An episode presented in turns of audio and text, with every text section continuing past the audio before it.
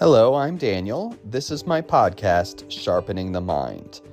I am a meditation teacher and also a labor activist in Kansas City, Missouri. I teach classes in meditation and Buddhism at the Rime Buddhist Center, as well as a few other places. Thank you for listening and have a great day.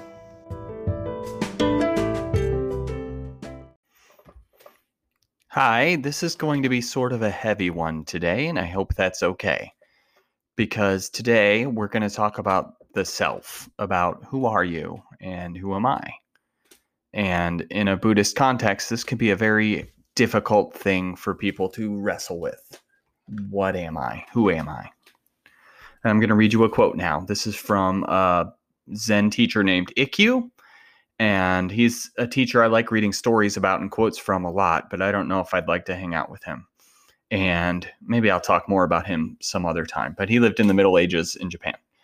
And he said, like a vanishing dew, a passing apparition, or sudden flash of lightning, already gone. Thus should one regard one's self. I'm going to read that again. Like a vanishing dew, a passing apparition, or sudden flash of lightning, already gone. Thus should one regard one's self. So here he was echoing a foundational Buddhist text, a foundational Zen Buddhist text called the Diamond Sutra, which I'm sure he was quite familiar with. And in it, the Buddha says, here's another quote All composed things are like a dream a phantom, a drop of dew, a flash of lightning. That is how to meditate on them. This is how to observe them. So, what's going on here? Ikkyu was taking that concept from the Diamond Sutra that all things are like a flash of lightning and reminding us that this applies to the self as well as all other things. It's important to remember that we are impermanent and conditioned just as much as everything else is. I think we have an easy time learning on the Buddhist path that all things are compounded and impermanent. But sometimes we make the mistake of not extending that all the way. It's easy to see that my car is a collection of parts. It has an engine and a battery and tires and a gas tank and many other parts that combine to make a car. And over time, of course, parts have to be replaced and sometimes it's quite expensive so it's very easy to remember that my car is a compounded thing right? That it's a collection of parts rather than being a thing. A lot of things had to come together to create my car. And it's also easy to see that my car's impermanent it breaks more than it used to and eventually i'll need a new car. Everyone knows that over time, more and more parts wear out, and sooner or later, the car just isn't going to be worth fixing anymore. Eventually, repairing the car becomes much more expensive and difficult than buying a new car. And this is because cars are impermanent. Cars are not of the nature to last forever. Everything is impermanent. And even if even the things that seem like they last forever, like mountains and stars, even those things are impermanent. They just are on a larger scale than most things. And if we pay attention, we can see this. But what about us? What about you and I? That's where we struggle. We are compounded and impermanent too. We're um just something to say about compounded. It just means we're a compounded means we're a collection of things. Many different things came together to create you not only your parents, but also the environment you grew up in shaped your personality and in ways you may not fully understand your physical body as well. We are shaped by everything in our environments. And even if we just focus on our minds, a lot goes into who we are. A lot. You have your natural intelligence, your knowledge, your experiences that color the way you see things, your attention to detail, your emotional well being, and many other factors. All of these things come together to make you. And everything about you also changes over time, even our thoughts, even our opinions. I have opinions that I had a long time ago that now I think, oh, what was I thinking? And I think we all have that kind of situation as we get older. There are plenty of things that we hope will change about ourselves, and some things that we hope won't. But the truth is that all things are changing. All things. So, if we accept the notion that we are a collection of things, just like a car, just like anything else, then what does that mean? What's the point of that? Well, it means our self is less significant than we think it is. So, what are the implications of this? Well, feelings of greed and jealousy begin to not make sense. They become insignificant when we learn that maybe we don't need to be so focused on ourselves. We have this tendency to think in terms of I, me, mine most of the time, and that doesn't often serve us very well.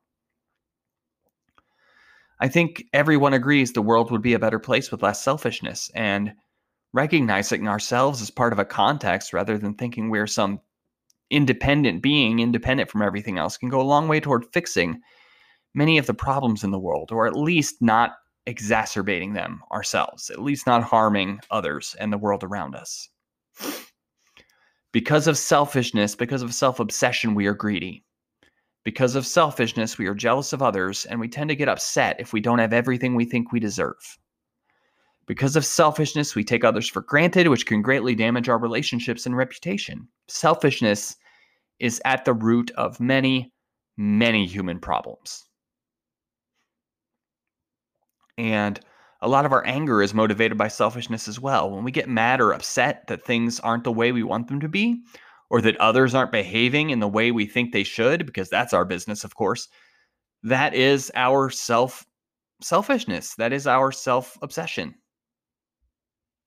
If we recognize others as ourselves, then we can certainly be less likely to harm them.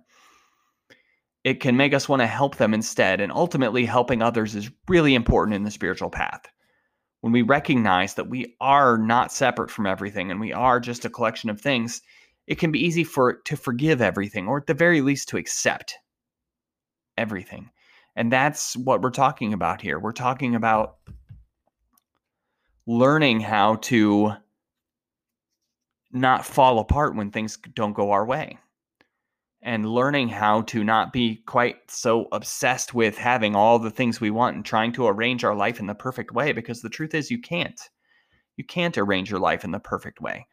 That's why the buddha said famously life is suffering. Life is dukkha is the word that gets translated as suffering. And i I don't really like the word suffering for that. It is um, the reference dukkha means a cart with like a cart with a wheel that doesn't work. That's what it technically means. So like a cart with a wheel that doesn't work. So that is I like to compare it to um, when you go to the grocery store and you get a shopping cart and one of the wheels is just a little bit messed up. You know what I'm talking about? And so you get this cart and you're going shopping and you're just pushing the cart along and just once in a while the cart sticks boom boom and like it's annoying and it makes the cart kind of shake and make an annoying sound but it's not severe like it's not enough that you're going to take the cart back and get a new cart you're just going to go and be annoyed right? You're going along boom boom or it's squeaking or something right? And that is what life is like. And sometimes we have one messed up wheel sometimes all the wheels are messed up and sometimes it's just one wheel, it's just a little bit messed up, and we can go a long time before there's a bump or a noise. But other times it's just every second. That is life. So life is like a cart with a messed up wheel. And the reason that we struggle in this way is because we have this self obsession and when things don't go our way, we think, why is this happening to me? We think the universe is so cruel to us because to all of us, we are the star of our own drama. We are the star of our own drama. And it's because of that that people really cling very hard to trying not to get older.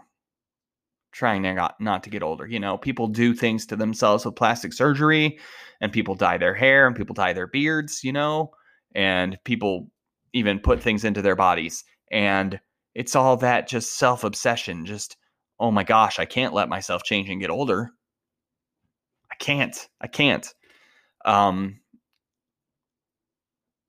I'm really, m- myself, I'm really um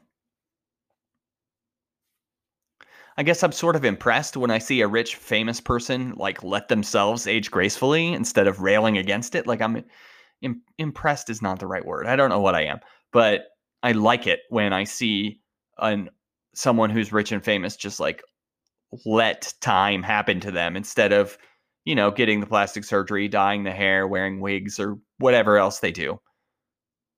I like it. So um and I I just wanted to state my preference, I guess, but that is a way of railing against our impermanence is trying not to get older, but the truth is that is coming, right? You can try to slow it down, I guess. The only thing you can really do to slow it down is like eat vegetables and exercise, I think. And even then, man, that's not going to totally work, right?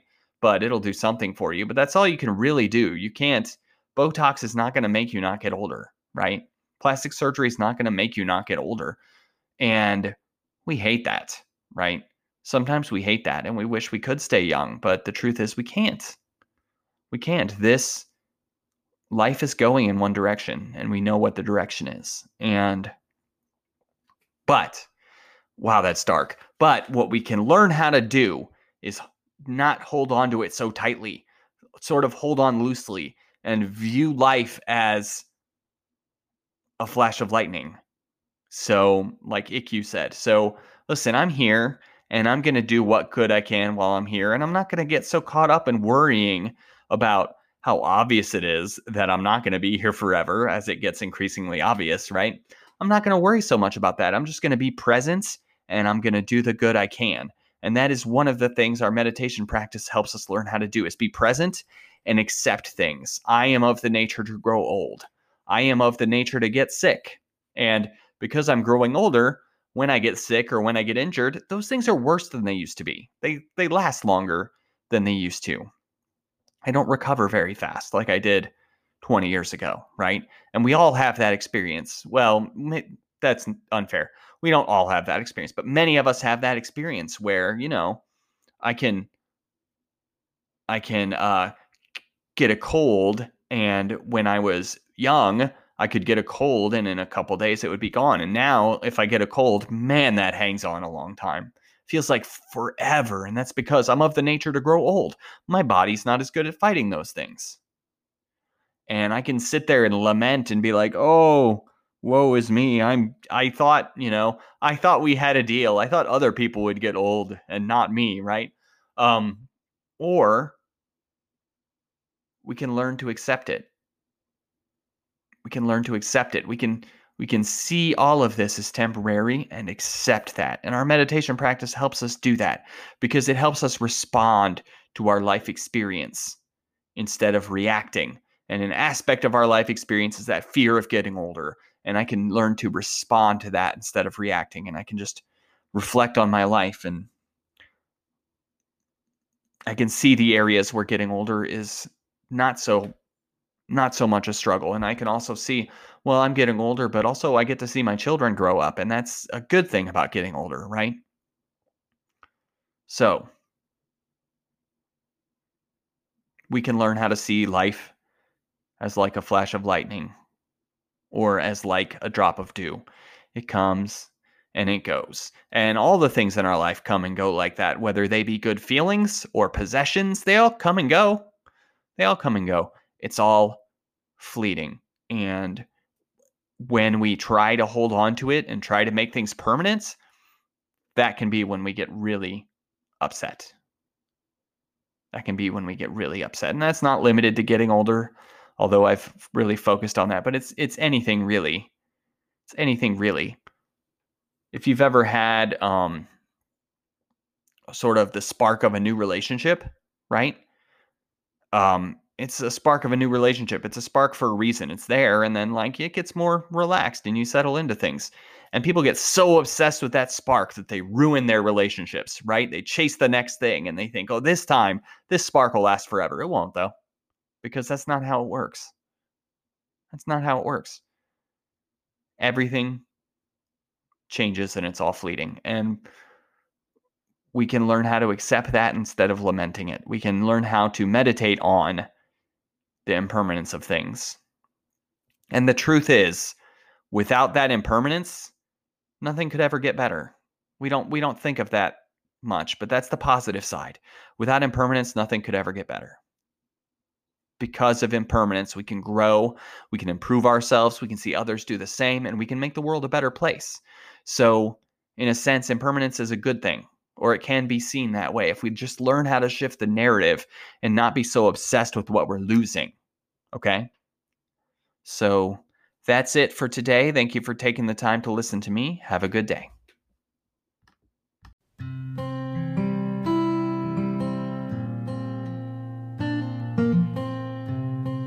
Thank you for listening and have a good day.